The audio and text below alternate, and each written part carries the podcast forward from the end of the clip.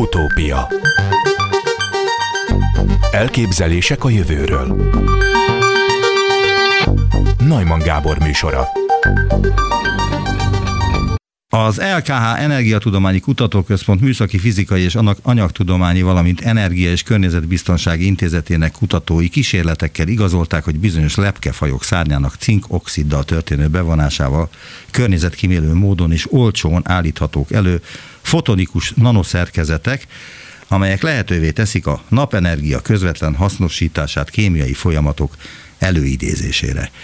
Itt van velünk Bíró László Péter, fizikus, kutató professzor, a Magyar Tudományos Akadémia rendes tagja. Jó napot kívánok! Jó napot kívánok, köszönöm szépen a lehetőséget. Ön azt mondta a telefonban, hogy ezt a kutatást el tudja magyarázni akár nekem is. Megpróbálom mindenképpen. Miért éppen cinkdioxiddal vonták be a lepkeszárnyakat? Cinkoxiddal, a titándioxid az egy másik anyag. Akkor cinkoxiddal elnézést. Hát ez elsősorban azért egy jó anyag, mert hogy viszonylag könnyen hozzáférhető és nem mérgező. Tehát ugye a katalizátorok gyakran drága anyagok, mint például arany, platina, ezüst, illetve lehetnek olyan összetevőik a bonyolultabb összetételű katalizátoroknak, amelyek mérgezőek. Nem, nem tesznek jót az élő világnak. Ez a cinkoxid egy barátságos és viszonylag olcsó anyag. És ez erről már ismert volt, hogy van ilyen tulajdonsága? Igen, igen erről ismert, hogy fotokatolikus tulajdonsága van, ami nem volt annyira mondjuk úgy kényelmes a felhasználás szempontjából az az, hogy az ultraibolya tartományba eső hullámhosszúságú fényjel kell megvilágítani ahhoz, hogy kifejtse ezt a fotokatalitikus hatást. Igen, de ez hogy működik a, egy ilyen kísérlet vagy egy kutatás során? E, Tehát kipróbálják mindenfajta fényel, és, és végül is ráleltek el, hogy az ultraibolyára Nem működik? egészen, tehát ez egy a tudomány által már régebben föltárt információ, hogy a cinkoxid az egy olyan anyag, egy félvezető anyag, ugye, amelyiknek a, az elnyelési határa az ultraibolyában található, és hogyha ilyen ultraiból, megfelelő energiájú ultraibolya fényel megvilágítják a cinkoxid felszínét, akkor a cinkoxidban gerjesztések jönnek létre a fény hatására, amely gerjesztések hozzájárulhatnak olyan kémiai folyamatoknak a lejátszódásához, amelyek ezek hiányában nem történnek meg. Ezt hívjuk lényegében katalízisnek, és mivel fény hatására történik, azért hívják fotokatalízisnek. Akkor van még egy kifejezés, amit a bevezetőmben szerepelt, mégpedig a fotonikus nanoszerkezetek. Ezek voltak éppen napelemek? Nem, a fotonikus nanoszerkezetek azok olyan nanoszerkezetek, amelyek két átlátszó anyagnak a nanokompozitja, tehát két különböző tulajdonságú anyagot összekeverünk nanométeres skálán, és ezáltal egy olyan új tulajdonsággal rendelkező kompozitot, összetett anyagot nyerünk, amely képes befolyásolni a fény terjedését. Aha. Tehát mondanék egy, egy egyszerű példát, ugye, hogy érzékeltessem a kompozitnak a, a, a mienségét. Ugye a citromlevet azt ritkán issza az ember magára, az enyhén cukros vizet se nagyon szeretik sokan, de ha a kettőt összekeverjük, abból limonádé lesz, amit sokan szívesen megisznak. Tehát körülbelül így történik a kompozit létrehozása is van, két különböző anyag, egyiknek ilyen tulajdonságai vannak, a másiknak amolyan tulajdonságai vannak, de ha a kettőt összerakjuk, abból egy olyan kevert anyag, mondjuk így nem egészen szabályos megnevezése, egy olyan kevert anyag keletkezik, aminek egészen újszerű tulajdonságai lehetnek, mint a limonádénak. Aha. És itt ebben az esetben milyen új tulajdonságokat itt szerzett a kész, az elkészült anyag? Mhm. E, tehát a kitin az lényegében egy átlátszó anyag. Ugye a levegő szintén egy átlátszó anyag. Azáltal, hogy ezeket nanométeres skálán összekeverjük, tehát egész pontosan a kitinből létrehozunk egy mondjuk úgy nem egészen pontosan, de mondjuk elképzelés szintjén egy, egy szivacsos szerkezetet, aminek 100 nanométeres a perioditása, akkor ennek a kitinnek olyan tulajdonságai keletkeznek, hogy például a kék fény nem tud beléhatolni, hanem visszapattan a felszínéről. Tehát ezért kék nagyon sok lepkének a szárnya, mert ilyen kitin levegő nanokompozit van benne. És ez az újszerű tulajdonság, hogy a kék fény nem tud belehatolni ebbe a, az összetett anyagba, ebbe a nanokompozitba. Uh-huh. Azt írják az ismertetőben, hogy a napfényt a jövő elsődleges megújuló energiaforrásaként tartjuk számon, amelynek egyik közvetlen felhasználási formája a fotokatalízis. Ennek során a napenergiát közvetlenül hasznosítják kémiai folyamatok előidézésére, ami sokkal hatékonyabb, mint ha előbb elektromos energiává alakítanák, például napelemek segítségével, majd az így nyert energiát használnák fel a kémiai folyamatokban. És akkor erre kérdezem én, hogy vagyis a napelemek elpazarolnak sok-sok fényenergiát, e, mit ez, lehet tudni, olyan, mennyit? Olyan, mint a pénzváltás. Tehát, hogyha ön elkezd külföldre utazni, és mit tudom én, először elutazik az Európai Unióba, és minden forintját átváltja Európa, majd gondol egyet, és elutazik Amerikába, és minden euróját átváltja a dollárba, aztán majd, mit tudom én, elutazik egy afrikai országba, és minden dollárját átváltja annak az afrikai országnak a pénznevébe, minden egyes váltásnál veszít. Tehát minden egyes alkalommal, amikor energiát egyik fajta energiából átalakítunk a másik fajta energiába, mindig veszítünk valamennyit. Ezért van az, hogy a mindenféle energiával kapcsolatos berendezéseknél megadják a, a hatásfokot, tehát hogy a, az általa felvett energiának hány százalékát tudja hasznosítani, vagy hasznos munka elvégzésére felhasználni. Tehát ezért állítottuk azt, hogy hatékonyabb, hogyha egyenesen a kémiai folyamatok lebonyolítására használjuk fel a napenergiát, mintha előbb ugye napelemparkot telepítünk, a napelemmel elnyeletjük a napenergiát, akkor azt vezetéken elvisszük valahova, ahol vizet akarunk kezelni, és ott valamilyen elektrokémiai folyamat során megpróbáljuk azt a számunkra nem kívánatos anyagot kiküszöbölni a vízből. Sokkal gazdaságosabbnak tűnik az, hogyha létrehozunk egy felületet, amin szépen vékony rétegbe csordogál a víz, ezt a felületet megvilágítjuk a az ingyen érkező napenergiával, és ennek a hatására az a felület elbontja azokat a nem kívánatos anyagokat, amelyek ott vannak a vízbe, például gyógyszermaradékokat, festékmaradékokat, stb azt lehet tudni, és tudom, hogy ez nem ehhez kapcsolódik, hanem csak a nap e, elemekhez, hogy milyen hatékonysággal képesek a napelemek a napfényét villamos energiává alakítani, hogy ezt lehet hát ez, egy, ez egy nagyon széles spektrum, a néhány 10%-tól egészen 40-50%-os hatékonyságokat. De az igaz, hogy a, a, a növények azok ilyen 98%-os hatékonysággal alakítják át a napenergiáját e, különböző energiákká? Hú, na most ebbe én nem igazán mennék bele, mert nem a szakterületem, de az tény, hogy a növényeknek egy pár százmillió évvel több alkalmuk volt ezen dolgozni, mint nekünk. Tehát az evolúció azért az nagyon sok tekintetben messze-messze meghaladja azokat a megoldásokat, amiket nekünk sikerült az alatt a pár, pár ezer év alatt kitalálni, amióta tudományjal foglalkozunk.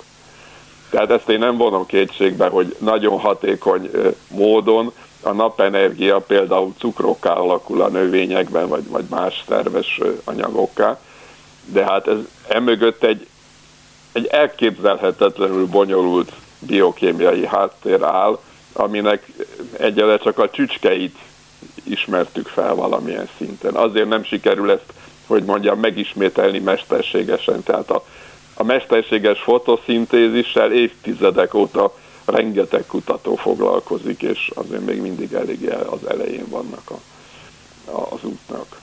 Tehát ez egy, ez egy nagyon komplex dolog. Miért csak az ultraibolya tartományban képes ez a cinkdioxid átalakítani a fényt? Cinkoxid? Vagy cinkoxid, megint ez, a, a hibát azt viszem végig magamba. Semmi gond. Én mindig javítom. Köszönöm szépen. A, a cinkoxid az egy félvezető. Tehát a, ugye a, a vezetőképességük szempontjából az anyagokat nagyjából három csoportba szoktuk sorolni mi fizikusok. szigetelő, ami egyáltalán nem vezeti az elektromosságot, vezető, ezek általában a fémek, ami kiválóan vezetik az elektromosságot, és van a kettő között a félvezető, ami többek között benne van abba a telefonban, amit ön használ, a laptopjába, a tévébe, mi egymás. Ezekre a félvezetőkre alapul lényegében az egész modern civilizációnk. Ezek azok a a, az anyagok, amik az okosságot adják az okos eszközöknek. Hát amiatt a számítógépipar ilyen fejlődésen ment át. Így van. Na most ezeknek az anyagoknak az a sajátosságuk, hogy egy bizonyos hullámhosznál nagyobb hullámhosszúságú vagy kisebb energiájú fényt nem tudnak elnyelni. Van egy küszöb, amit elnyelési küszöbnek neveznek, amikor pontosan annyi energiája van a fénynek, hogy a félvezető tiltott sávján át tud ugratni egy elektront, és onnantól arra fele annál rövidebb hullámhosszú vagy nagyobb energiájú fényt a félvezető el tudja nyelni. Na most, mint mondtam korábban, a cinkoxid az is egy ilyen félvezető anyag, aminek ez az elnyelési küszöbe az ultraibolya tartományba esik. És ezért, ha csinálnánk egy, egy mondjuk egy ilyen megolvasztott lapot cinkoxidból, mint amilyen az üveglap, ugye az üveglap is különféle összeolvasztott oxidokból áll, de ha mondjuk cink, tiszta cinkoxidból csinálnánk egy ilyen lapot, akkor az ugyanúgy átlátszó lenne, mint az üveg, egészen addig, amíg el nem érjük azt a, az elnyelési küszöböt az ultraibolya tartományban. Tehát áthalad rajta a fény, anélkül, hogy elnyelődne természetesen. Tehát egy ember számára voltak éppen ugyanolyan látványt nyújt egy ilyen cinkoxid lap, mint a, ha üvegen nézne át? Igen, igen. Tehát lényegében ugye, ha nem nyelődik el benne a fény, akkor nem tudja létrehozni azokat a gerjesztéseket, amelyek a fotokatalitikus jelenség során a kémiai változásokat előidéznék. Tényleg azért fordultak a lepkékhez, mert ezeket a nanoszerkezeteket túl drága előállítani, és a lepkéknek úgyis ott vannak a szárnyai? Igen, tehát ahhoz, hogy ezeket a fotonikus nanoszerkezeteket, vagy fotonikus kristályokat előállítsuk, ahhoz egy nagyon komoly laboratóriumi háttér kell, magasan képzett szakemberek, és nem ritkán környezetre, meg egészségre káros anyagokat is föl lehet, vagy föl kell használni. Azon felül ugye ezekre mondjuk ipari szintű előállítása még nincs. Tehát ezek laboratóriumi technikák, amikről beszélünk. Ugyanakkor meg a lepkék szárnyain ott van ez a kiváló fotonikus nanoarchitektúra, ami halál megismétlődik generációról generációra, mert genetikailag kódolva van. És ha már itt tartunk, akkor hadd említsem meg, hogy nem tudom, ha tudják-e ön meg a, a tisztelt hallgatók, hogy a világ természetes sejjem termelése az 80 ezer tonna évente. És ezt a 80 ezer tonna sejmet, ezt a háziasított sejjem lepkének a gubójából állítják elő. Ez egy 2000, több mint 2000 éves technológia, a kínaiak találták ki. És ugye ez nagyon szépen mutatja azt, hogy elő lehet állítani, ha erre igény és szándék van, nagyon nagy mennyiségű anyagot így a lepkék tenyésztésével. Tehát önök úgy is gondolják, hogy amennyiben ez ipari méretűvé válik ez a kutatás, a a kutatás eredménye, akkor ezt lepkékkel lehet megoldani? Meg lehetne oldani lepkékkel is, ha nem találnak ki addig más kutatók, akik ezen dolgoznak, valami más hasonlóan alkalmazható eljárást a fotonikus nanoarchitektúrák előállítására.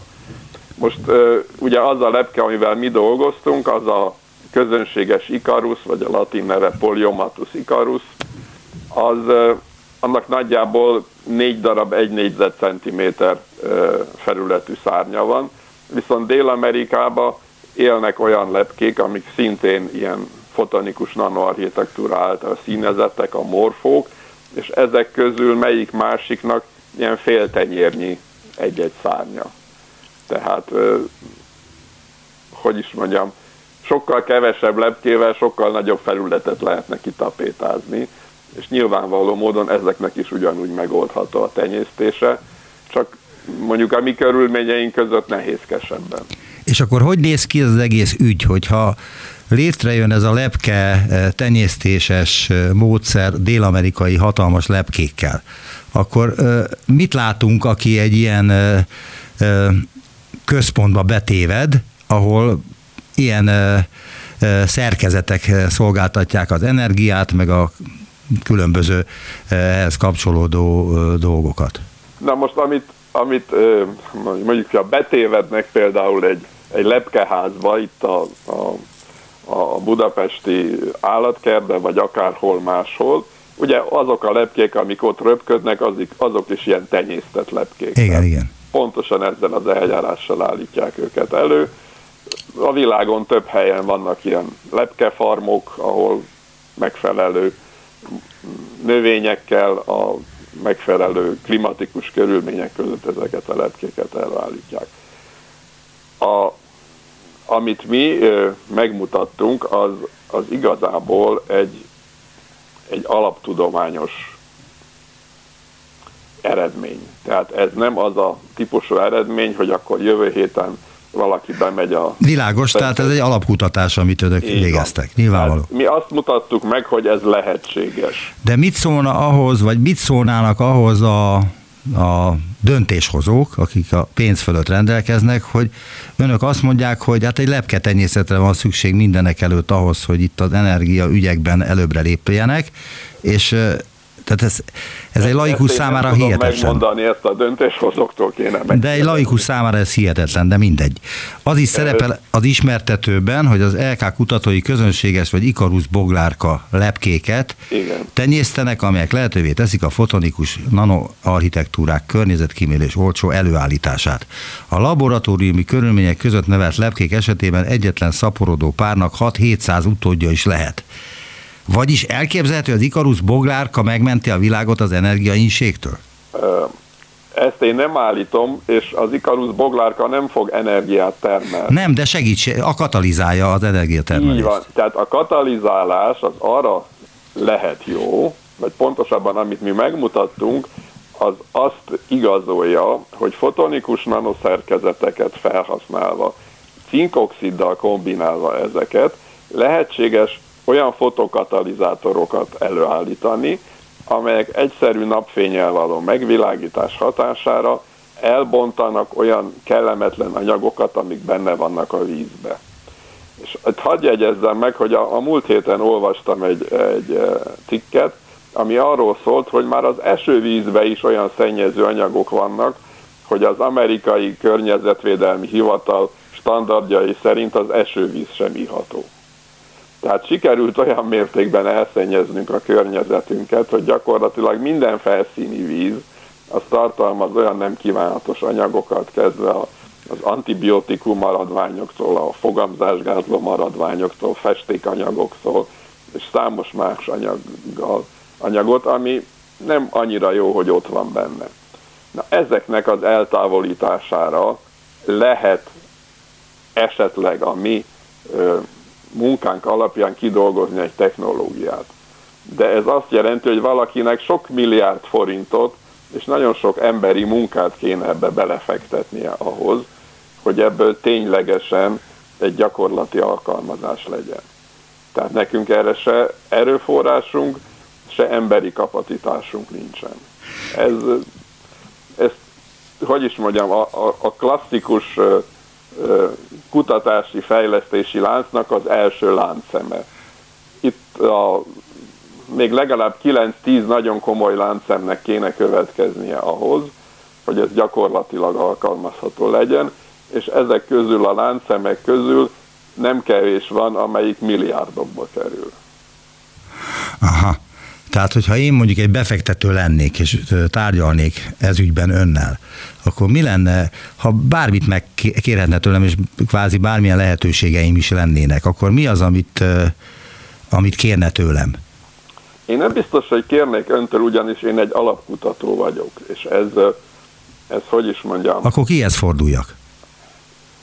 Hát Önök feltaláltak, vagy előállítottak mi valamit? Mi valamit, hogy az, az, ugye ez kicsit olyan, hogy az rendben van, hogy, hogy mi valamit megtaláltunk, megmutattunk, kimutattunk, de ahhoz, hogy ebből széles körben alkalmazott technológia termék legyen, ahhoz kicsit más jellegű tudás, más jellegű tapasztalat, más jellegű szervezeti keret szükséges, mint az, amiben mi dolgozunk. Igen, de ha jól tudom, akkor az önök működését az Innovációs és Technológiai Minisztérium adta, mármint a pénzt. Így, és ha jól tudom, akkor az Innovációs Technológiai Miniszter az azt szeretné, hogyha valamilyen kutatást végeznek, akkor annak legyen valamilyen kézzel fogható haszna is. Ennek van kézzel fogható haszna akkor, ha valaki hajlamos ezeket a milliárdokat és azokat az emberórákat belefektetni, ami szükséges ahhoz, hogy az alapkutatástól eljussunk az alkalmazott kutatáson keresztül a termékig. Tehát ugye ez, ez kicsit olyan, hogy attól, hogy valaki, mit tudom én, 10 másodperc alatt futja a 100 métert, attól nem biztos, hogy az illető még súlylökésben is kiemelkedő. Tehát megvannak a, a különböző, hogy is mondjam, kutatási szervezetek, a különböző kutatási szervezési módszerek arra, hogy ezt az egész folyamatot végig lehessen járni. Tehát van az alapkutatás, ami ö, nagyjából a mi szintünkön történik, és hogyha valaki, valamilyen befektető, mint ahogy ön is feltette a kérdést, te, te, teszem azt, hogy egy befektető, akkor perspektívát lát abban az alapkutatási eredményben, amit mi létrehoztunk, akkor az azt mondja, hogy igenis, akkor én most belefektetek ennyi milliárdot, ennyi emberórát, és megpróbálok ebből terméket csinálni. Mi ez a termék? A terméket írja le nekem, legyen szíves. A, a termék egy olyan katalizátor felület lehet, amin átfolyatva a szennyezett vizet, tisztább vizet kapok. Tehát, de hát erre, erre rengeteg pénzt fordítanak a különböző kormányok jelenleg a világban, mert hogy a környezetszennyezés az egyik legnagyobb problémánk. Biztos úgy van, ahogy ön mondja, nem biztos, csak gondolom. Én, én, én ezzel a mm, kitétellel nem tudok és nem is szándékszom vitatkozni. Biztos nagyon jó, hogyha ez így van, ahogy ön mondja, hogy a kormányok erre rengeteg pénzt fektetnek, de ez hogy is mondjam, ez nem a mi szintünk. Tehát nem az önök dolga megállapítani azt, hogy ez mennyire gazdaságos, illetve hogyan lehet ezt árusítani. Hát, így van, tehát én a gazdaságossági számításokhoz, bocsánat, de nem konyítok, tehát én nem tudom azt megmondani, hogy akkor most ebből mennyi profitot lehet termelni, ugye, mert alapvetően azt látnunk kell, hogy nem a kormányok határozzák meg a, a gazdaság működését. Tehát valamilyen profitorientált cégnek kéne felkarolni, vagy, vagy magáévá tenni, ha ennek értelmét látja. Ugye a, valamikor ott a 2000-es évek elején, akkoriban még szénnanocső kutatással foglalkoztam. És megpróbáltam egy osztrák cégnek a, a, az igazgatóját meggyőzni arról, hogy milyen jó dolog ez a szénnanocső, és ez milyen perspektívikus, és mennyi jó dolgot meg lehet el csinálni. Nagyon, Herr Schmidt nagyon udvariasan végighallgatott, és utána a következőket mondta nekem. Na figyelj ide, Herr Bíró, az a szénnanocső, amit ön most elmesélt nekem, az egy nagyon jó dolog, csak rettenetesen drága. Én ugyanezt meg tudom csinálni üvegszállal, és addig, amíg meg tudom csinálni üvegszállal, ami egy ezredébe kerül annak, amit ön mondott, én nem fogok mással dolgozni, mert nekem az a dolgom, hogy profitot termeljek. Tehát körülbelül ez, a, ez az iparnak a hozzáállása, és ezért nem lehet őket hibáztatni, hiszen valóban az az ők dolguk, hogy profitot termeljenek. De hát könnyen lehet, hogy az önök által ö, elkészített termék az sokkal több profitot lesz képes termelni, Egyszer hogyha az egész majd. világon erre rá. Majd, de a, a, a részvényesek azok holnap akarnak kaszálni. Hát általában mindenhol így van. Igen. Tehát van egy ilyen, visszatérve a technológiai fejlesztésre, van egy ilyen sorozat, amit úgy hívnak, hogy Technology Readiness Level ezt a NASA-nál találták ki, és azt jelenti, hogy technológiai készültségi szint. Ennek kilenc szintje van ahhoz, hogy az alapkutatástól el lehessen jutni a gyártásig. És ennek a mondjuk ott a harmadik, negyedik, ötödik, hatodik szintjei olyanok, hogy rengeteg sok pénzbe kerülnek, és ezt nem nagyon akarja senki kifizetni. Úgy is hívják ezt e, szép angol szóval, hogy a halálvölgy. De Valley of Death.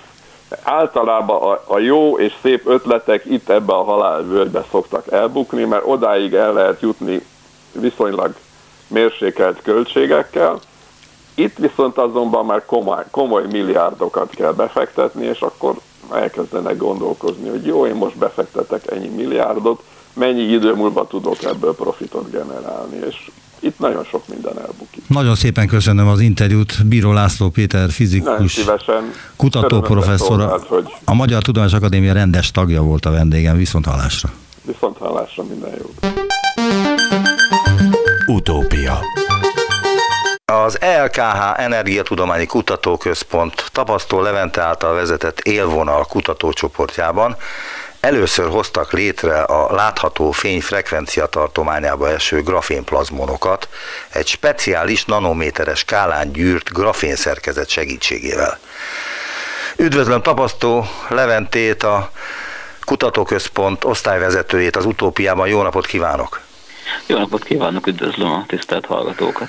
A grafén a szén egy nanoszerkezetű allotrop módosulata, egy egyetlen atomvastagságú grafit réteg, melyet mély sejtrácsos elrendezésben álló szénatomok alkotnak, olvasni a lexikonban. De mi a grafénplazmon? Hú, igen, hát igen, a grafénról egyébként ez, ez, ez egy nagyon jó formális megfogalmazás, de végül is nagyon egyszerűbben is el lehet mondani. Tehát ő tényleg a létező legvékonyabb anyag, valóban egyetlen szénatom vastag, és a grafitot, amit mindannyian ismerünk mondjuk a ceruzából, ahhoz úgy kötődik, hogy ugye ez ilyen kristálysíkokból áll fel, és egyetlen egy atom vastag ilyen kristálysíket, ami pusztán szénatomokból épül fel, azt külön tudnánk választani, akkor már meg is kapnánk a grafént. Ez ilyen nagyon egyszerűen hangzik.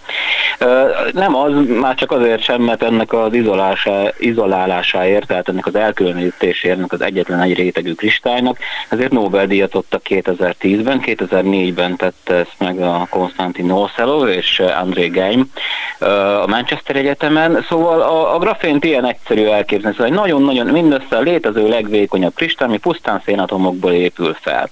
A grafén plazmon, ez már egy, egy pillanat, hadd kérdezzem meg már bele, ugyanis érintette, hogy, hogy hogy lehet előállítani grafént egyáltalán. Tehát, hogy azt olvastam az ismertetőben, hogy hát, hát egyre jobb, több atomot kell leszedni egy, gra, egy grafit részről, amíg elérünk az egy atomig, mármint az egyatomos szerkezetig, és az, az, a, az a grafén. De, de ezt hogy lehet megtenni, hogy ezt lekaparom róla az atomokat? Igen, hát ez igazából, igazából kétféle megközelítése vannak a dolognak. Az egyik, amivel valóban a felfedezés is kezdődött, az valóban, hogy elindulunk, ez a, ez a fentről lefele módszer, hogy a grafit kristályunk az ugye megvan, és hát akkor abból próbáljuk meg mondjuk addig úgymond vékonyítani ezt a grafit kristályt, egy darab grafitot, amíg egyetlen egy réteg marad. Ez, ez elég, hogy mondjam, meredeknek hangzik, de az igazság, hogy egy kis szerencsével vannak olyan módszerek, például a felfedezéshez mindössze egy, egy ragasztószal szalag kellett. Tehát egy, a ragasztó szalagot arra használták régen, hogy a grafit kristálynak letisztítják a, letisztítsák a felületét. Tehát egyszer leszedjék a felső néhány réteget, és akkor használják a tiszta felületet a, a tudomány száma. És azt mindenki bedobta egyébként a kukába utána ezt a ragasztószalagot rajta néhány grafit réteggel. A néhány az úgy kellett, hogy néhány százzal. De itt a, a, a manchesteri kutatók ők azt csinálták, hogy pont ezt, hogy mindenki eldobott, azt elkezdte egy kicsit még így úgymond tovább vékonyítani, ilyen próba szerencs alapon nem gondolták ők, hogy eljutnak az egy már csak azért se gondolták, mert eredetileg úgy gondolkodtunk róla, hogy ez nem is lehet, nem is lehet stabil. De mivel kiderült, hogy végül is sikerült nekik, tehát azt kicsit úgy kell elképzelni, mint hogy egy ragasztó szalagot így, így összenyomnák és szétválasztanák rajta, rajta a grafittal, és addig ismételgetnénk ezt, amíg a végén már mondjuk csak egy réteg marad. De egy kicsit nehéz elképzelni, de az az igazság, hogy működik. Nagyon kis kihozatallal, de működik. Manapság már ugye nem ezt a, nem ezt a módot használjuk, bár a kutatásban még mindig alkalmazható ez, mert nagyon egyszerű. Ezért is terjedt el annyira nagyon a grafén, hogy fotótűzként terjedt el a, a, a fizikusok és az anyag anyagtudományjal foglalkozók körében, mert nagyon könnyű volt, mindenki gyakorlatilag szinte konyhába elő tudta állítani. De manapság azért már... Igen, ugye, de mire jó ez, hogy előállítják ezt az egyatomos grafit ez, réteget, igen. amit grafénnak neveznek? Tehát mennyiben más tulajdonságú egy grafén, mint a grafit? Igen, ez egy nagyon jó kérdés, nagyon. Tehát első körben azért arra volt jó, csak hogy megvizsgálják, hogy egyáltalán, hogy akkor pont ez volt a kérdés. Mennyiben? Hát a grafitot ismerjük már, mit, mennyiben lehet más az, hogyha egyetlen egy rétegét vizsgáljuk meg drasztikusan. Annyira drasztikusan, hogy igazából ezért adtak Nobel-díjat, mert, mert egy nagyon-nagyon speciális, úgymond elektronszerkezet, tehát a, a, a grafénban az elektronok, ugye azok a töltéshordozók, azok nagyon-nagyon más, amik meghatározzák a legtöbb fizikai tulajdonságát az anyagnak, nagyon-nagyon másképp viselkednek, mint a grafitban. Tehát semmilyen más anyagot nem ismertünk a grafén előtt, amiben a töltés, az elektronok, beszéljünk így egyszerűen az elektronokról, tehát az elektronok másként viselke, úgy viselkedtek volna, mint a grafénban. Tehát ezt úgy szokták mondani, hogy úgy viselkednek, mint hogyha nem lenne tömegük, mint hogyha nulla effektív tömegük lenne. Ilyen, ilyen ezzel a koncept, koncepcióval gyakorlatilag a, a, az anyag, anyagfizikában, a szilárdtest fizikában korábban nem, nem találkoztunk. Tehát egy gyökeresen új tulajdonságokkal rendelkező Tehát, hogy nincs olyan anyag... mindenki vizsgálni. Bele szoktam, vagy bele kérdezgetek, ne haragudjon, tehát akkor nincs olyan Jó, anyag a, a szilárdtest fizikában, amely ilyen vékony lenne, vagy amelyik ilyen uh, szerkezetű lenne? Olyan sincs, ami ilyen vékony lenne, de igazából a, a különlegessége a, nem is csak a szerkezet, hanem az, hogy benne ugye hogy mozognak a, a, az elektronok. Ugye az, az anyagnak a tulajdonságait, ezek a parányi töltött részecskék az elektronok határozzák meg nagyon sok tulajdonságát, és hogy ezek hogy mozognak egy kristályban, az, az gyakorlatilag kihat minden tulajdonságára. És a, a grafénban, a grafénnek ez az elektron szerkezete, ez az elektron rendszere, ez teljesen unikális, semmilyen más egyéb szilárdtestben nincs. És ez valóban valamennyire szerkezetéből adódik, de igazából a, a, a, az érdekességét és a, és, a, és a fontosságát az anyagnak az adja, hogy ezek az elektronok teljesen másként viselkednek benne. De megpróbálták a fizikusok azt, hogy például a vasból is csináljanak ilyen egyatomos szerkezetű vas szén, nem tudom, hogy hogy lehetne nevezni a vas igen, egy igen. atomos szerkezetét, de de hogy van ilyen, vagy miért nem? Van, van, nem vasból, tehát nem, nem vasból, a vas az, az sok szempontból egy nehéz anyag, amikor ilyen nagyon parányi szerkezetekről van szó, de léteznek. Tehát az első, amikor kiderült az a grafénről, hogy valóban ezek a 2D kristályok, ezek, ezek, ezek stabilak és léteznek, vagy hát a grafén legalábbis, akkor elkezdtek, elkezdtek rögtön vadászni, és más anyagból vajon lehetne ilyet csinálni, ugye, és hát tudjuk, azt ismerjük, hogy nem a grafit az egyetlen réteges kristály, hanem több, akár több ezer olyan kristály kristály van, ami szintén ilyen réteges. Nem feltétlenül muszáj egyetlen egy atomvastag, mert lehet, hogy három atomvastag pont, vagy nehogy Isten öt, de, de, de minden esetre ezek a réteges anyagok vannak, és kiderült, hogy, hogy nagyon sok ilyen anyagot lehet egy rétegben izolálni. És igen, egy általános mondjuk úgy, hogy szabály és trend, hogy amikor egy ilyen réteget izolálunk, annak a tulajdonságai, és most elsősorban itt is az elektron szerkezetre értem, mások lesznek, mint, a, mint az ismert tömbi anyagnak a tulajdonságai. Nem mindegyik olyan, olyan érdekes, mint a grafén, nem mindegyik hoz egy olyan teljesen új rendszert, elektronrendszert, mint a grafén, de mindegyik, de mindegyik más. És ezt ugye fel lehet használni pont arra, hogy, hogy az ember új tulajdonságot vizsgáljon meg, illetve hát aztán adott esetben alkalmazásokat fejleszten rá. Tehát van, jelenleg előállítottak szerintem több száz ilyen egy réteget, és ilyen adatbázisoknak az elemzésével az az, az, a, az, az elméleti jóslat, hogy akár több ezer ilyen anyag is létezhet, amit így elő tudunk állítani. Hát akkor most ugorjunk és bonyolítsuk egy kicsit a helyzetet, már elnézést kérek a hallgatóktól, meg öntől is, de nem a grafitról van itt szó, és nem is a grafénről, hanem a grafén plazmonokról, mert azt kérdeztem először, hogy először hoztak létre a látható fény frekvencia tartományába eső grafén plazmonokat egy speciális nanométeres skálán gyűrt grafén szerkezet segítségével. Tehát akkor most mik azok a grafén plazmonok? Igen. Tehát most már ugye kicsit a grafénról van fogalmunk, és itt a leglényegesebb dolog az az, az a speciális elektronrendszer. A grafén plazmonok, a plazmonok eleve egy, egy, egy különleges, hát nevezzük őket részecskéknek, a, a fizikusok szeretik kvázi majdnem részecskéknek nevezni őket.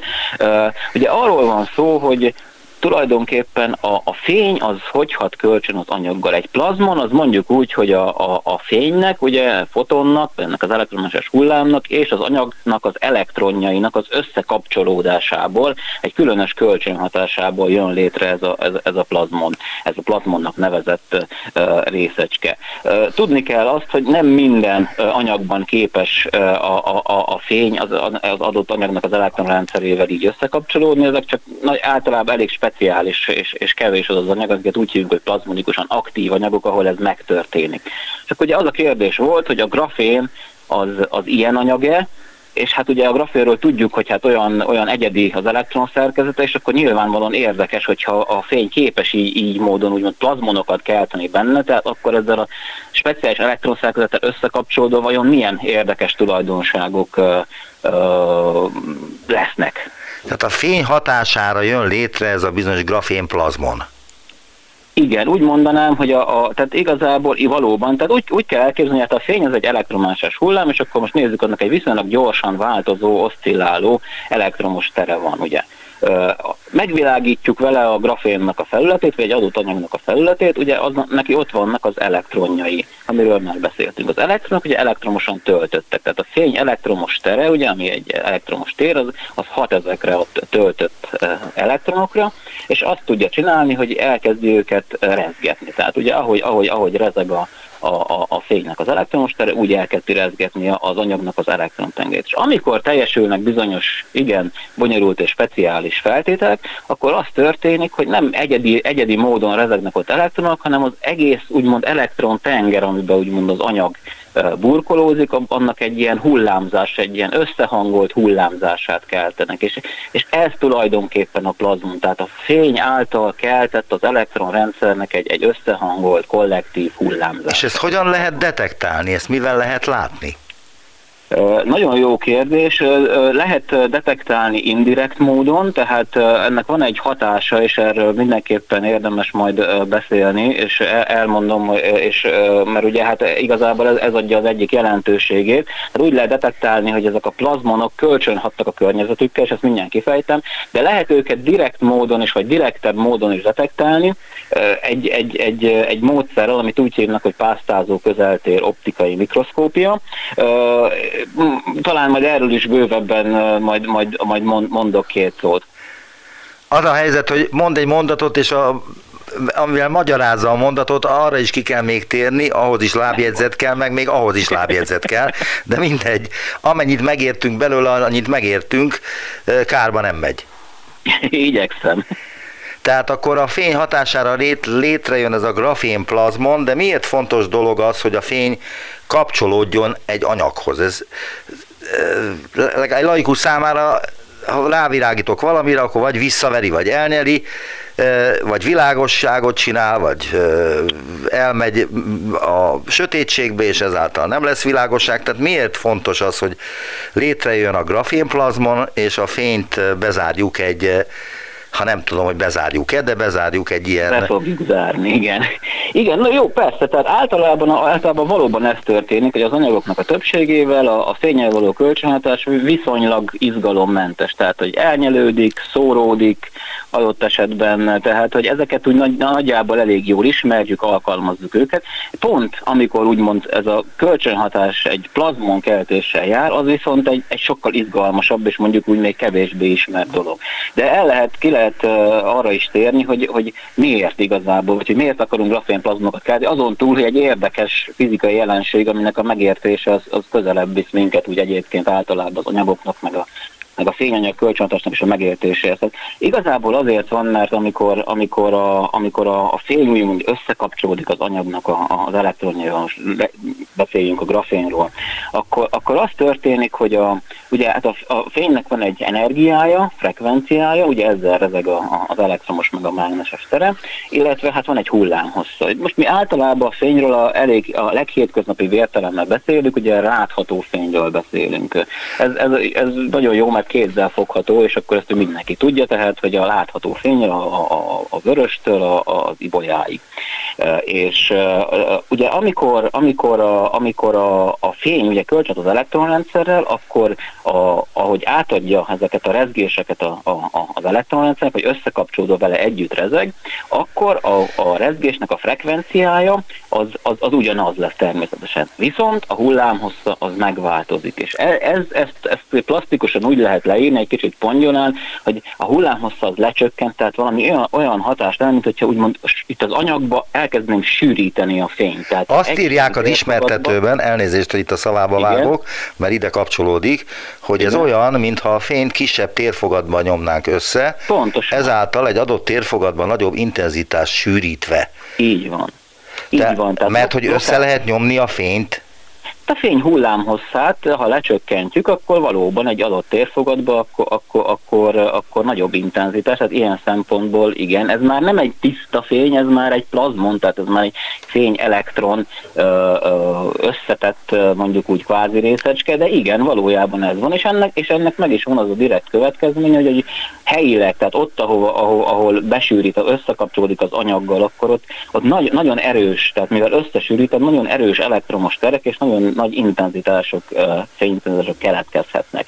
És ennek az erős, ezek úgynevezett elektromos közelterek, erről azt kell tudni, hogy, hogy ezek nem nyúlnak nagyon messze, ezek minden, esetre, minden esetben az anyag felületétől csak ilyen néhány 10 nanométeres távolságra nyúlnak ki, tehát ez, ez viszonylag kicsit, tehát néhány száz atomnyi távolságra nyúlnak ki csak az, az anyag felületétől. Ezért mondom, hogy közelterek és ugye a, ezek a nagyon erős tereknek akkor van jelentőségük, ha például a, a, ennek az anyagnak, amiben ezt a, a plazmont keltettük, maradjunk a grafénnál, a közel, ilyen közelségbe kerül ehhez az anyaghoz mondjuk például valamiféle molekulák. Ugye hát ez a légtérből, vagy egy oldatból, vagy bárhonnan oda kerülnek molekulák. És abban a pillanatban, amikor bekerülnek ebbe a plazmon által keltett erős, lokális, helyi elektromos térbe, akkor történik meg igazából az a dolog, ami miatt a plazmodok mondjuk a gyakorlati szempontból is nagyon ér, ér, érdekesek, mert ennek a molekulának a kölcsönhatása a fényel milliószorosára, de akár, akár milliárdszorosára is felerősödhet. És ez miért jó? Ez azért jó, mert ez lehetővé teszi, hogy ezt a molekulát sokkal könnyebben detektáljuk, vagy sokkal kisebb koncentrációba tudjuk detektálni optikailag, mivel sokkal erősebben hat kölcsön a fényjel. És ugye ez uh, igazából a plazmonoknak az egyik nagy uh, gyakorlati előnye, hogy hogy lehetővé teszik ezt az erős, mivel sűrítjük a fényt, erős, erős, erős közel, ott a közelben erős terek alakulnak ki, és ezáltal lehetővé teszi azt, hogy mondjuk a légkörből, oldatokból molekulákat detektáljuk optikailag. Tehát akkor ez nem azt sejteti, hogy itt majd olyan lámpákat lehet előállítani, amelyek sokkal nagyobb intenzitásúak és sokkal kisebb energiát igényelnek. Nem, nem mert ezek, ezek nem, ugye ahhoz, hogy e, ahhoz, ahhoz azt kell legyen, hogy mondjuk erős, ezek úgy hívjuk, hogy távolterek, tehát ugye amik, amik, amik, el, amik a forrástól eltávolodnak, de ezek, ezek az erős terek, ezek, ezek közelterek, ezek csak a közvetlenül közelébe vannak ezeknek az anyagnak, a, ami, ami a plazmonikus anyagnak, tehát egyáltalán nem, ez, ezt elsősorban mondjuk ilyen szempontból érzékelésre, tehát optikai detektálásra, nagyon-nagyon nagy érzékenységű optikai detektálásra lehet használni. Azt kérdik az ismertetőben, amit megkaptam, amit szerintem ön írt, hogy mire jó ez, és azt válaszolják, hogy a grafénbazált plazmonokat, vagyis a fénynek ezt a különleges sűrített formáját nagyon erős elektromos közelterek jellemzik, mondta is az előbb ezt, amelyek a grafén felületétől mindössze néhányszor 10 nanométeres távolságig vannak jelen. Ha egy molekula ilyen közelségbe kerül a grafén felületéhez, kölcsönhatása a fényel akár milliószorosára is felerősödhet. Ugyanezt mondta, de nem árt szerintem, ha még egyszer elmondom, mert nehéz ezt megérteni. Ennek óriási gyakorlati jelentősége lehet, hiszen különböző oldatokban, illetve a levegőben nagyon kis koncentrációban jelenlévő molekulák optikai detektálását is lehetővé teszi. Vagyis hát mire lehet használni akkor? Hadd kérdezze meg akkor teljesen egyszerűen hétköznapi értelemben lehet-e ezt a találmányt, ha ez találmánynak számít, valamire használni? Alap, lehet, ez most ugye alapvetően azért, azért a kutatás, amit mi végzünk, az felfedező kutatás, tehát igazából... Nem, nem akarom önre olvasni azt, hogy alapkutatást végző tudósnak nem kell tudni azt, hogy vagy nem kell, kell előre tudni. számolni azzal, hogy mire lesz jó az ne, ő találmány. Nem, nem az az elsődleges célja, ez így van, de kell tudni. Ez, ez olyan szempontból speciális eset, hogy itt bár a, a, a, alapvetően a tudásunk bővítés és a megismerés volt a cél, itt viszonylag nagyon közeli tényleg az alkalmazási lehetőség, pont, pont erre, hogy nagyon nagy érzékenységű optikai érzékelő. Tehát ezt úgy kell elképzelni, ezt egyébként meg is, meg is valósítottuk, mert annyira, annyira adta magát a dolog. Majd két szót arra is mondunk azért, hogy, hogy mit kell tenni a grafénnal, mert a sima grafénban nem tudjuk ezeket a látható plazmonokat bezárni, de, de amikor meg, meg, meg előállítottuk azt a, azt a grafén szerkezet, amiben ezek tényleg sikeresen úgymond létre tudtuk őket hozni, azáltal, hogy bezártuk őket, akkor, akkor azonnal, adódott a, azonnal adódott az alkalmazási lehetőség, mert egyszerűen az volt, hogy akár ak, már, a, már a levegőből is egyszerűen képes volt érzékelni bizonyos molekulákat, és utána pedig oldatokból kipróbáltuk, hogy nagyon-nagyon-nagyon alacsony koncentrációjú koncentrációban képes érzékelni. Ugye érzékelők az, hogy valamiféle molekulát mondjuk érzékeljünk, az az élet számos területén nagyon hasznosak, és vannak, amiket tényleg nagyon kicsi koncentrációban akarunk érzékelni, mérgező anyagok, nem tudom, robbanó anyagok, kábítószeretek, stb. stb. Mi, mi nem ilyen anyagokkal kísérleteztünk nyilvánvalóan, mi csak néhány tesztmolekulát néztünk meg, viszont arra, arra nagyon-nagyon érzékenyek voltak ezek az érzékelők, tehát azt úgy kell elképzelni, hogy körülbelül ezerszer érzékenyebbek, mint amit, mint amit korábban hasonló módon építettek. És egy példát mondok erre, tehát mit tudom én például egy, egy, egy adott molekulát, ez egy cinkstallacionin molekula, őt például ilyen femtomoláros oldatból, femtomolos oldatból lehetett detektálni, ez azt jelenti, hogy egyetlen ilyen molekula jut körülbelül, ha jól emlékszem, akkor egy milliószor 100 millió oldat molekulára. Tehát iszonyatosan, iszonyatosan kis koncentrációból képes úgymond ki, kiszagolni ezek a szerkezetek a grafénplazmonok segítségével a, a, a molekulákat. És mennyire stabil ez a grafén, illetve a grafénplazmon? Ez, ez, ez egyébként ez egyik, egyik nagy előnye egyébként. Emiatt is döntöttünk még úgy is, hogy tőlünk valamelyest szokatlan módon, hogy ezt még szabadalmaztatni is érdemes, ugyanis igazából ez az egyik nagy előnye, hogy nagyon stabil a, a grafén. Léteznek egyébként ilyen optikai detektálásra, tehát pont ilyen tehát érzékelésre, léteznek már, már ismert hordozók, ezeket általában ilyen arany és ezüst nanorészecskékből készített filmek rétegek képezik. És ehhez képest ugye a grafénnak van két óriási előnye. Az egyik előnye az, hogy egyrészt olcsóbb, mert szénből van, nem aranyból vagy ezüstből. Hát egy ilyen réteg azért nem, le, nem kerülhet olyan nagyon sokba azért. Nem kerül olyan nagyon sokba, de azért az előállításához viszont, viszont mondjuk úgy, hogy nem, nem csak annyi anyagot használnak fel, amennyi az adott rétegben. De nyilvánvaló, csak, csak izé pikét megjegyzés volt a része. Persze, persze, persze, persze, de e, eleve, de egyébként igen, tehát, de akkor is, tehát még hogyha, még hogyha kevés is kell belőle, a szén akkor is olcsóbb, mint az arany és az ezüst.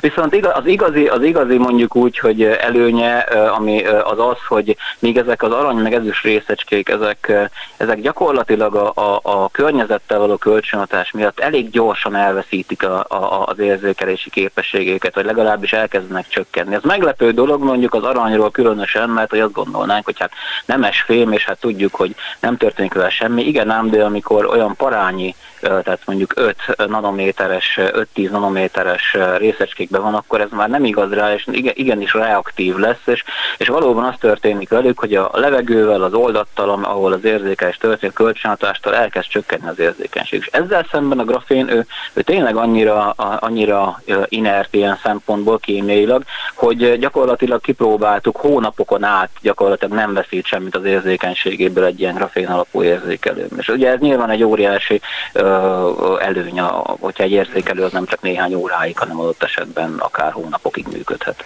Azt írják szintén ebben, hogy, hogy elképzelhető, hogy ilyen grafén alapú számítógép lesz a jövő számítógépe. Hát igen, most a Ezt én tettem hozzá, hogy a jövő számítógép elnézést. Igen, igen, nem, nem, nem, csak egy hirtelen, mert ugye ennek két, két kihallása is lehetséges, tehát az, hogy a grafénból elekt, klasszikus elektronikai elemeket építsünk, az már gyakorlatilag az már, az már nagyon régóta felmerült. Most inkább, ami, ami, amire itt, itt utalunk, az a grafén plazmonokból, tehát úgynevezett ezek ilyen plazmonikus áramkörök, vagy mit tudom, jellegű dolog. Ez, ez egy nyilvánvalóan ez egy, ez, egy, ez egy olyan alkalmazási lehetőség, amely nem, nem, nincs itt a küszöbön. Tehát ezt mondjuk úgy, hogy el, elképzelhető, egy, azt vizsgáljuk egyáltalán, ez mennyire elképzelhető. És valóban a grafén egy ígéretes anyag ebből a szempontból. De hogy ehhez, ezt, ehhez megértsük, akkor ahhoz egy nagyon kicsit vissza kell kanyarodni, addig, hogy akkor végül is hogy sikerült ezeket a plazmonokat létrehozni, és hogy, hogy sikerült mondjuk látható plazmonokat létrehozni a grafénban. Mert ugye a grafén, ami a, a sima, tehát ebbe a, ebbe a nagyon vékony, mondjuk úgy kell lehet elképzelni egy papírlapot, csak természetesen sokszor sokkal vékonyabb formájában, ugye ő nem képes ezeket a legalábbis a látható frekvencia tartományban, látható fénynek megfelelő frekvencia tartományban, nem képes plazmonokat ö, ö, mondjuk úgy, hogy magában létrehozni, tehát hogy nem jönnek benne létre plazmonok, hanem azt, kell, azt kellett, ahhoz, hogy létrejönnek, azt kellett tennünk, hogy, hogy be kellett zárnunk ezeket a plazmonokat, tehát egy kicsit pongyolán fogalmazva a fény, nagyon-nagyon parányi tartományokba. Ezt úgy lehet elképzelni, hogy ezt a, ezt a kétdimenziós, ezt a papírlapot, ezt a grafénsíkot, ezt fel kellene szabdalni mondjuk ilyen apró pici korongokra. Az apró pici alatt azt értem, hogy egy ilyen kicsi korongnak az átmérője az olyan 5 nanométer, tehát mint 40 szénatom egyszerűen egymás mellé tér, tehát nagyon-nagyon parányi dolog. Tehát ez volt az elméleti jóslat, hogy így lehet létrehozni a grafénban uh, ilyen látható plazmonokat. És egyébként mi ehhez, ehhez, hogy ilyen parányi grafén szerkezeteket hozzunk létre, ehhez mi egyébként itt a nanoszerkezetek osztályban, osztályon mi nagyon értünk, tehát mi erre egy saját eljárást dolgoztunk ki. És egyszerűen ezeket úgy kell képzelni, mint a kivágnánk, csak hát egy nagyon-nagyon pontos, szinte atomi pontos ollóval kell ezeket kivágni. Mi ez az atomi az pontos olló? Ez az atomi mi? pontos olló, igen, ez egy, ez egy pásztázó alagút mikroszkóp, az atomi pontos ollónk, ez egy olyan speciális mikroszkóp, ami egyébként hát le tudja képezni az anyagot gyakorlatilag atomi felbontásba, azt használva ki, hogy egy nagyon-nagyon keskeny, tehát egy atomi keskeny e, elektron nyaláb folyik egy, egy nagyon hegyes tű, és a... De mi ez a hegyes a tű? Ez micsoda? Ez egy platinatű, ez egy hegyes platinatű, így szó szerint. És mi a, a tűnek a vége az hány nanométer nagyságú, vagy milyen? a tűnek a... A, a, a, a hegye. Hogy, a hegye. E, e, hogy ezt megválaszolja az ember, az az kell, hogy mi a tűnek a hegye. A tűnek a hegye egyetlen egy atom igazából. Tényleg? Ezt így van. Ezt nem úgy kell elképzelni, hogy egyetlen egy atom, hogy valóban mi tudunk egy olyan módszert, amivel úgy hegyezzük a tűt, hogy elindulunk valahonnan itt a makroszkópikus látható, nem tudom én tűtől, és utána a végébe kicsúcsosodik úgy, hogy egyetlen egy atom. Nem, egyáltalán. Tehát ezeket a tűket ugyanúgy egyébként mechanikailag simán ö, vágjuk, szakítjuk, és egyszerűen a fizika itt a segítségünkre siet, mert, mert az a helyzet, hogy nem tudunk, tehát sokkal nehezebb egy atomiskálán egy egyenletes, úgymond lekerekített tűt ö, készíteni, mint egy olyan tűt, ami körülbelül úgy néz ki, mint az Alpoknak a hegyvonulata, Viszont azt jelenti, hogy nagyon kicsi az esély, hogy tehát mindig lesz egy csúcs, amelyik, ha nem is sokkal, de legalább egy-két atommal a többi csúcsnál kimagasodik. És itt most ehhez kicsit jobban bele kell menni, de mivel egy speciális áram ö, ö, folyik keresztül ezen a tűn, ez az úgynevezett alagút áram, ami nagyon-nagyon érzékeny a tű és a minta közötti távolságra, ez a távolság ez mindössze nanométeres, annál is kisebb. Ezért gyakorlatilag az áram csak, csak ezen az egyetlen egy ö, hegycsúcson, a tűnek ez az egyetlen egy csúcsán keresztül folyik, és így lehet vele egyrészt ilyen nagy felbontásban leképezni, letapogatni úgymond a felületet, és így lehet vele vele egyébként ilyen nagy pontossággal vágni is például, tehát megmunkálni is a, a, a grafént. Hát ez elképesztő, azon gondolkodtam, hogy ha remek a keze, akkor ez a munkakör ez nem biztos, hogy alkalmas. Szerencsére ezt nem kézzel kell csinálni, tehát az egész, ugye az egésznek a mozgatása is iszonyatosan precíz, ezeket ilyen piezoelektromos mozgatókkal mozgatjuk, akik tényleg tehát ilyen mondjuk úgy, hogy tehát atom, atomi pontossággal, angströmös pontossággal, 10 a mínusz 10 méteres pontossággal képesek XYZ-be mozogni, azáltal, hogy ezekre a piezokristályokra feszültséget kapcsolunk, és azok nagyon parányi elmozdulásokat okoznak, tehát a, a, kezünk, a kezünk ennél több nagyságrendel pontatlanabb. Hát nagyon szépen köszönöm, hogy valamennyire beavatott minket a grafén plazmonok világába. Az, hogy ez mennyire talált, majd kiderül, a hallgatók ezt értékelik, vagy mérlegelik, hogy ez jelentette számukra valamit, vagy sem, de én azt hiszem, hogy ez rendkívül érdekes dolog, mármint ami eddig történt, és ami ezután is fog, meg gondolom, mert még mondta is, hogy ezt le kéne védetni, ezt a találmányt? Nem tudom. Ez folyamatban van. Hát ugye ennek igen, van, van egy ilyen... Mert könnyen lehet, hogy nagyon hamar ezt a, a, alkalmazni is lehet valahol. Valakik fogják, nem? Ez, ez benne van, mi is így gondoljuk, különben nem, nem szabadalmaztattuk volna, tehát igen, ez, ez, itt, itt az a különleges eset, hogy viszonylag közel van úgymond a, a, a, a felfedezés ahhoz, hogy viszony az alkalmazáshoz. Ez nem mindig, néha, néha elég nagy távolság választja, és azzal sincs semmi baj, itt viszonylag közel van, tehát ez szinte azonnal lehetne alkalmazni. Nagyon szépen köszönöm, Tapasztó Levente volt a vendégem, viszont hallásra. Köszönöm szépen, viszont hallásra.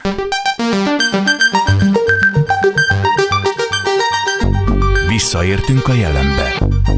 Neumann Gábor utópia című műsorát hallották.